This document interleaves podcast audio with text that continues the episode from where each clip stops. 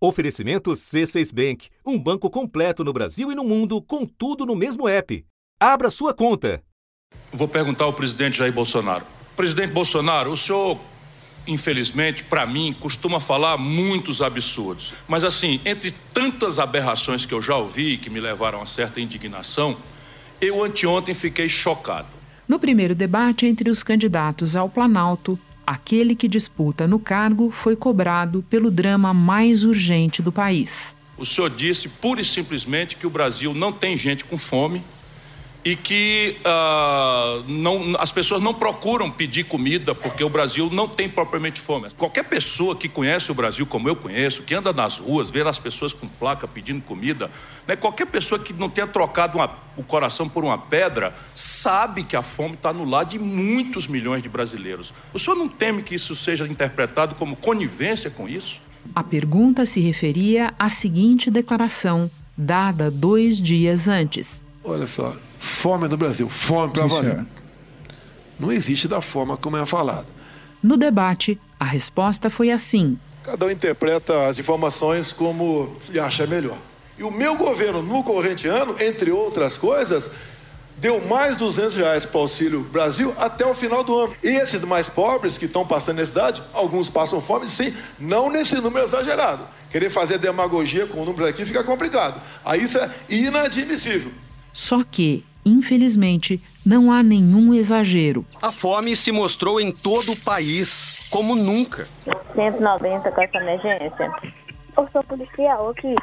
É por causa que aqui em casa não tem nada pra gente comer. Eu tô, aqui, minha mãe só tem farinha e fubá pra... Os meninos choram muito assim com fome, aí pede, a gente não tem. Só fiz merendar um pouquinho, 9 horas. É salsicha. Queria, assim, dar uma coisa melhor, né? Dar um legume, uma carnezinha para eles, entendeu? Mas não tem. Feijão, arroz e a salsicha que eu, que eu vendi meu fogão para eles comer. Quanto você ganha no fogão velho? Em 14 reais. O que é tão evidente, com rostos, nomes, está comprovado pela pesquisa que faz uma constatação assustadora. Hoje, mais da metade da população do país está em insegurança alimentar. Um nome técnico para explicar que de cada 10 famílias, seis enfrentam dificuldades para comer. São mais de 125 milhões de brasileiros que não têm comida garantida todo dia, nem em quantidade, nem em qualidade. Entre eles, 33 milhões vivem uma realidade ainda mais cruel: passam fome. Atropelando um direito inscrito na Constituição. Se a gente pegar uma série de 16 anos, a gente está no nível mais alto de insegurança alimentar, nível mais alto de pobreza enquanto renda. E o fato é que o Brasil tem hoje um nível de insegurança alimentar, apesar de ser um grande produtor de alimentos, uma espécie de fazenda do mundo, maior do que a média dos países do mundo pela primeira vez. Meio, a gente pode culpar a pandemia por essa situação, mas na verdade é, a, a insegurança alimentar aumentou mais no Brasil, quatro vezes mais do que a média de 120 países. Além de mentir sobre os dados, o presidente da República deixa claro que não vê muito mais a fazer. Quem porventura está abaixo da linha pobreza deve ter gente, sim, passando nessa, sim, é só se cadastrar que vai passar a ganhar então o Auxílio Brasil de 600 reais. Ou seja, é um governo que tem um olhar todo especial para os mais pobres. Transferir renda é de fato essencial, mas segurança alimentar mesmo só se garante com estratégia, coordenação de iniciativas e dinheiro suficiente, bem aplicado. O alívio chegou com o PAA, o Programa de Aquisição de Alimentos do Governo Federal, que incentiva a agricultura familiar. Ele foi criado há 18 anos e está presente em todo o país. No auge do programa, em 2012, foram destinados mais de 800 milhões de reais. No entanto, nos últimos anos, o PA vem sofrendo com a redução de verbas do governo federal. O orçamento do PENAI, o Programa Nacional de Alimentação Escolar, em 2022 é de 3,9 bilhões de reais. O valor não é atualizado desde 2017. Mas no mês passado, o Congresso aprovou o reajuste do orçamento para a merenda no ano que vem, mas foi vetado pelo presidente Jair Bolsonaro. Da redação do G1, eu sou Renata Loprete e o assunto hoje é o desmonte das políticas públicas de combate à fome. Um episódio para entender como ações e programas perderam espaço no orçamento e nas prioridades do atual governo e o que fazer para reverter o processo em curso. É o que vou conversar com Daniela Froze, integrante da coordenação executiva da Rede Pensan, uma das mais atuantes na área. Ela é também professora do programa de pós-graduação da Fiocruz e diretora do Djanira Instituto de Pesquisa e Ensino. Terça-feira, 30 de agosto. Daniela, nós saímos do mapa da fome, você sabe, com muita dificuldade e voltamos poucos anos depois a ele. Você costuma dizer que para sair teve que haver uma construção de políticas públicas que colocaram a segurança alimentar e nutricional no orçamento da União. Pode começar explicando para nós por que isso fez toda a diferença? Em um Estado democrático de direito, o direito constitucional à alimentação, quando ele é observado pelas políticas públicas, você organiza né, numa, num processo de mecanismos institucionais e também legais as políticas públicas. E para que esse processo da segurança alimentar nutricional fosse realmente eficiente, era necessário ter a centralidade dele dentro do orçamento da União. Então, quando eu falo isso, eu falo a partir da, do Conselho Nacional de Segurança Alimentar e Nutricional, ao qual participei durante 11 anos, e nós tínhamos dentro desse conselho uma série de processos e mecanismos e comissões e grupos de trabalho, né? E um desses grupos de trabalho dentro do Conselho Nacional era justamente esse monitoramento do orçamento da União é, onde ia para o orçamento as políticas públicas mais centrais, né, do, da, da, segurança alimentar nutricional. Né? E quando nós pensamos no orçamento, nós estamos, no caso da segurança alimentar nutricional, também pensando na multidimensionalidade desse orçamento, porque é, as políticas públicas de segurança alimentar nutricional, elas são dessa característica intersetorial, né? Então ela, ela comunga com diferentes ministérios, é, não só um ministério apenas focado no caso dos governos passados, né, dentro do Ministério de Desenvolvimento Social e Combate à Fome, mas ela, ela esteve né, relacionada também ao Ministério da Saúde, ao Ministério da Agricultura, ao Ministério da Educação, ao Ministério do Planejamento, né, e assim todas as pastas, né, porque a segurança alimentar nutricional é a garantia ao acesso adequado a uma alimentação que respeite o meio ambiente, respeite a, a sociabilidade, a cultura. Então, todos os mecanismos relacionados à sustentabilidade também econômica desse, desse acesso, né, dessa exigibilidade desse direito é, humano tão importante. Vamos então falar do Conselho Nacional de Segurança Alimentar, o CONSEA. 2019, na largada do governo Bolsonaro, o CONSEA é totalmente esvaziado, na prática, extinto. Que diferença isso fez, Daniela? O que que o Conselho fez na história? O que que ele poderia ter feito por nós nos anos recentes? O Conselho Nacional é, está relacionado a um direito constitucional, que é o direito social, né, é relacionado à alimentação. Assim como nós temos um sistema é, para a saúde, só para que vocês consigam entender, nós temos o direito à saúde constitucional e atrelado a esse direito nós temos o controle social, né, relacionado a esse direito. Esse controle, ele é exercido através de conselhos de participação social. E o CONSEA é o Conselho de Participação Social e de Controle Social, que está relacionado ao direito social alimentação. Quando você extingue um conselho como esse, você mexe na estrutura do próprio direito constitucional.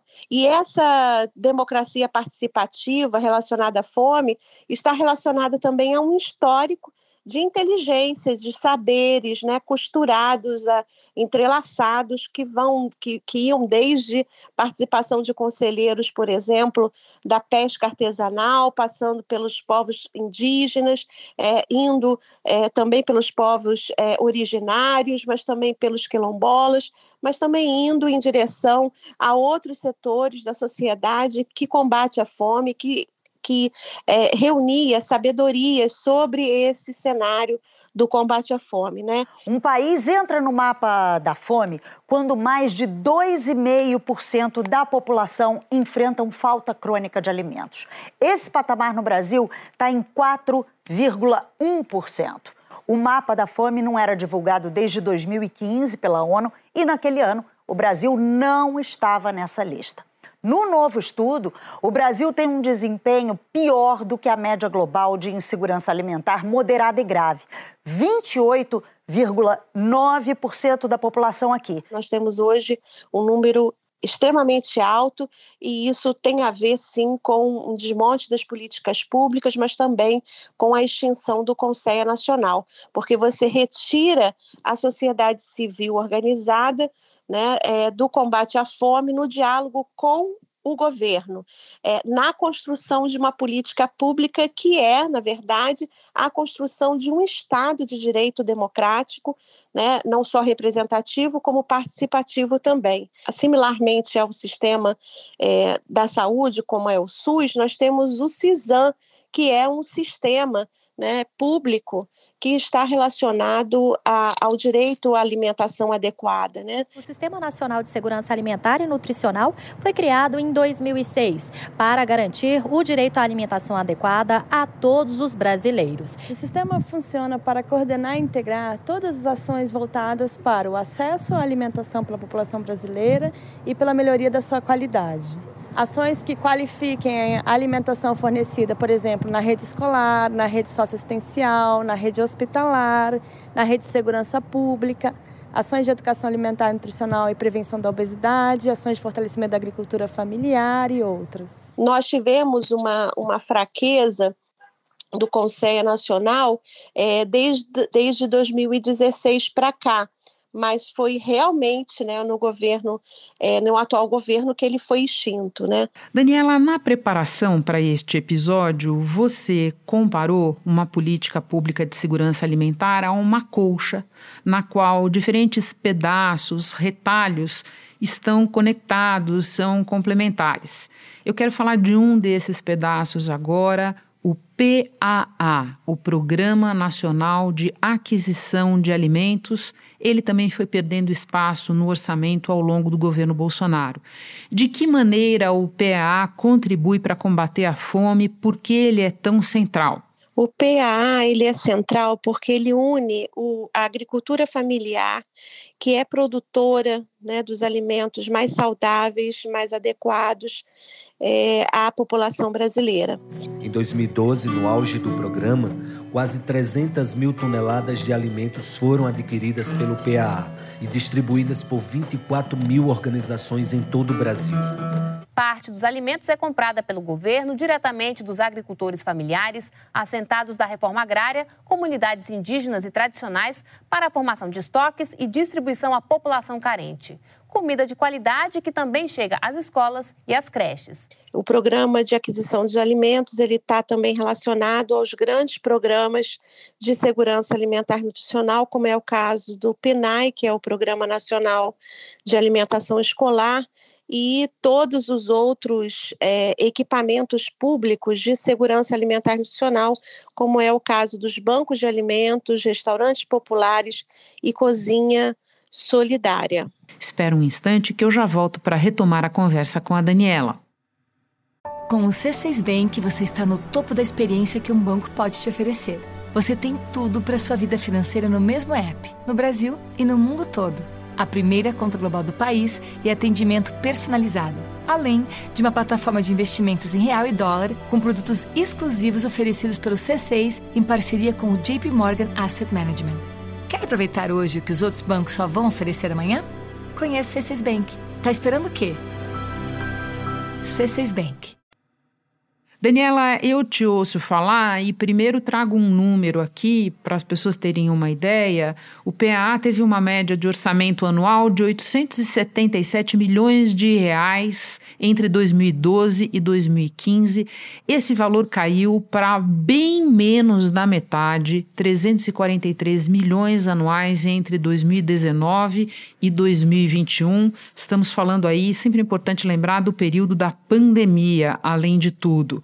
É, e outra coisa que eu penso, Daniela, é como é falacioso é, responder à questão da fome, os governantes, o atual governo, falando nos resultados do agronegócio, porque uma coisa necessariamente não tem nada a ver com a outra, né? Sim. É, o programa de aquisição de alimentos, o foco dele né, no passado sempre foi aquele pequeno produtor. Né? Nós estamos falando de um pequeno agricultor é, que basicamente hoje está passando fome. Né, a maior parte dos dados de insegurança alimentar com fome é, não se encontra no meio urbano da população, mas sim no meio rural. E isso é extremamente é, compreensível quando você compara esses orçamentos e essa diminuição desse orçamento focado no PA, justamente focado no mais pobre, né, na, na população mais uhum. pobre do meio rural. O fato é que a, a, gente já tinha em 2017 uma situação de insegurança alimentar pior do que tinha em 2004. Só que agora a situação ficou mais grave. Na agricultura familiar, a fome dobra. São mais de 21% dos agricultores, aqueles que produzem alimentos, estão em situação de fome. Quero te ouvir sobre um outro programa em situação de asfixia. O presidente Bolsonaro vetou o reajuste para 2023 do Programa Nacional de Alimentação Escolar. Esse reajuste tinha sido aprovado pelo Congresso.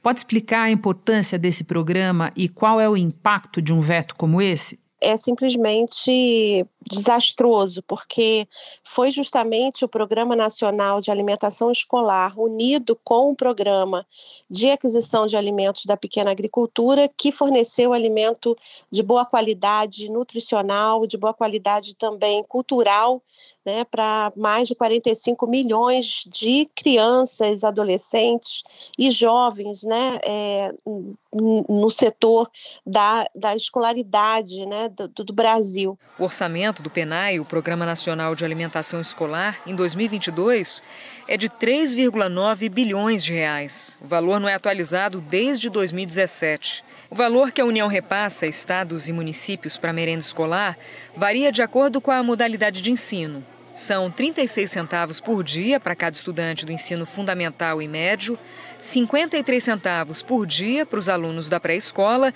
e R$ 1,07 para os alunos matriculados em creches ou no ensino integral. Quando a gente pensa em criança e adolescente, nós estamos falando de um contingente populacional que ainda está vivenciando processos de crescimento e desenvolvimento. Né? E quando você tem um corte nesse programa, implica que você também tem um corte nutricional, na qualidade nutricional desse, desse alimento. Né? E aí isso afeta muito, de forma muito precisa justamente aquelas crianças que mais precisariam estar protegidas no aspecto da sua alimentação, tanto na quantidade quanto na qualidade né, desses alimentos. Desde a última pesquisa, em 2020, aumentou em 14 milhões o número de brasileiros que enfrentam esse flagelo. E é mais grave nos lares chefiados por mulheres. A fome ameaça também o futuro. Dobrou o número de famílias com crianças menores de 10 anos que não têm o que comer. As crianças têm um período de crescimento acelerado, onde elas precisam de determinados nutrientes e determinado aporte energético. Se elas não têm isso por um curto espaço de tempo, isso vai impactar no peso delas. Isso gera, às vezes, problemas escolares, é, atraso né, no desenvolvimento. Então, o impacto é não só relacionado a, a, a uma questão cognitiva do espaço da escola, da sociabilidade da criança, é, de todos os outros demais benefícios que representa ter comida é, de forma regular e permanente dentro da escola, mas também é, relacionado aos aspectos biológicos né, da, do, do, processo da fome. Daniela, outra coisa que você já disse e nós prestamos atenção, não aqui nessa entrevista hoje, mas um dos motivos pelos quais a gente foi conversar com você, é que o Congresso deveria estar olhando para esse desmantelamento das ações e programas na área da segurança alimentar. Você lembra de uma CPI sobre o tema realizada no início dos anos 90. Você acredita que a gente precisaria reeditar uma iniciativa como essa agora? Então, eu acho que o Congresso já deveria ter feito isso há mais tempo, né? Um, em um ano eleitoral, tudo é muito dramático, tudo muito desastroso, né? Nós deveríamos não ter rompido o papel constitucional relacionado ao Congresso e ao Senado em relação ao direito à alimentação. Eu acho que é, o Congresso está sendo corresponsável né, em não investigar é, essa, essa situação do executivo. Né? Deputados da Comissão de Educação da Câmara querem derrubar no Congresso o veto do presidente Jair Bolsonaro ao reajuste da merenda escolar. De acordo com estimativa do Observatório da Alimentação Escolar, o veto impede o aumento de 1,3 bilhão de reais no orçamento da merenda o que representaria 34% da verba disponível este ano. Eu acredito e aposto nisso, né, ainda, é, mesmo que seja esse ano um ano eleitoral, que o Congresso deveria de estar se debruçando sim né, sobre esses aspectos, né, onde o governo é, deixou de investir menos, por quê, quais são as explicações. Isso tudo ajuda a democracia, né? Então eu acredito que não só é, o poder legislativo, mas como o judiciário também, né? É, a gente tem aí algumas provocações feitas pela OAB, né, junto ao STF, justamente solicitando, junto com a ação da cidadania, é, medidas relacionadas a, a, a, esse direito constitucional e pouco foi respondido pelo, pelo governo federal. Daniela, vamos terminar olhando para o futuro, pensando no próximo mandato, no próximo governo. O que desse histórico de políticas públicas precisaria ser resgatado com mais urgência, na tua avaliação? Bem, considerando que o direito à alimentação adequada é, no Brasil tem um, um, histórico de participação social de mais de 20 anos, eu acredito com, com urgência absoluta é a reintegração ou a reconstrução né, do Conselho Nacional e a imediata realização da Conferência Nacional.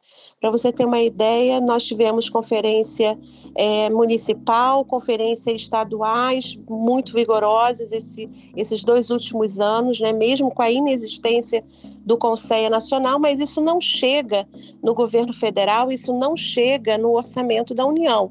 Então, portanto, as políticas públicas não são realizadas na sua plenitude, mas nós precisaríamos resgatar essa participação coletiva, é, virtuosa, vigorosa, é, ativa, né, com uma sabedoria é, popular, científica, tecnológica que existe hoje no Brasil acumulada na, na temática da segurança alimentar nutricional e refazer a agenda do combate à fome, da segurança alimentar nutricional no Brasil, que vai desde a questão da, de uma agricultura mais saudável, uma agricultura mais gentil para a terra, para o meio ambiente, para as pessoas, até né, a comida no prato de verdade, né, é, com é, livre, de, livre de trabalho escravo, livre de racismo, livre né, de toda uma estrutura que não colabora para o combate à fome no Brasil. O brasileiro gosta de comer, o brasileiro gosta de comer bem, gosta de comer comida de verdade, comida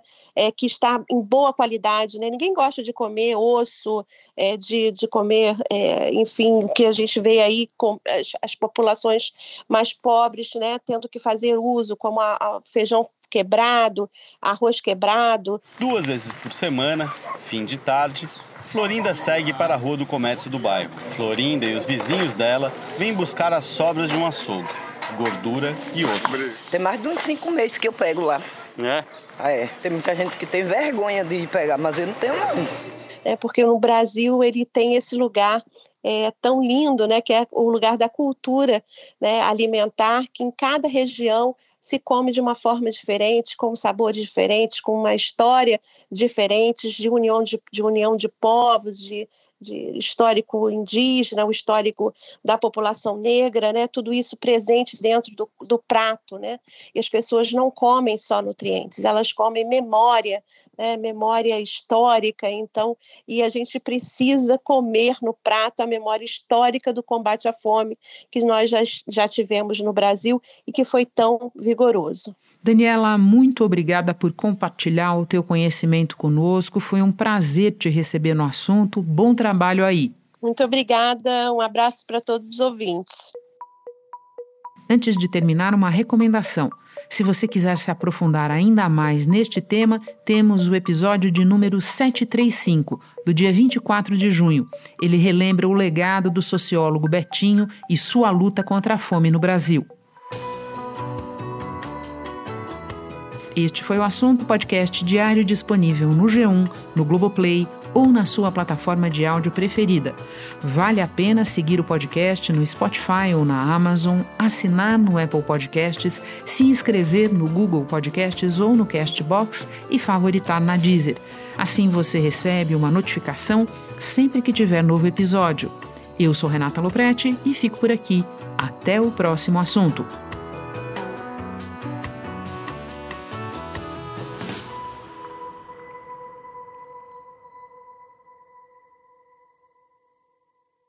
Você no topo da experiência financeira que um banco pode oferecer. Escolha um banco completo no Brasil e em qualquer lugar do mundo. Abra sua conta no C6 Bank.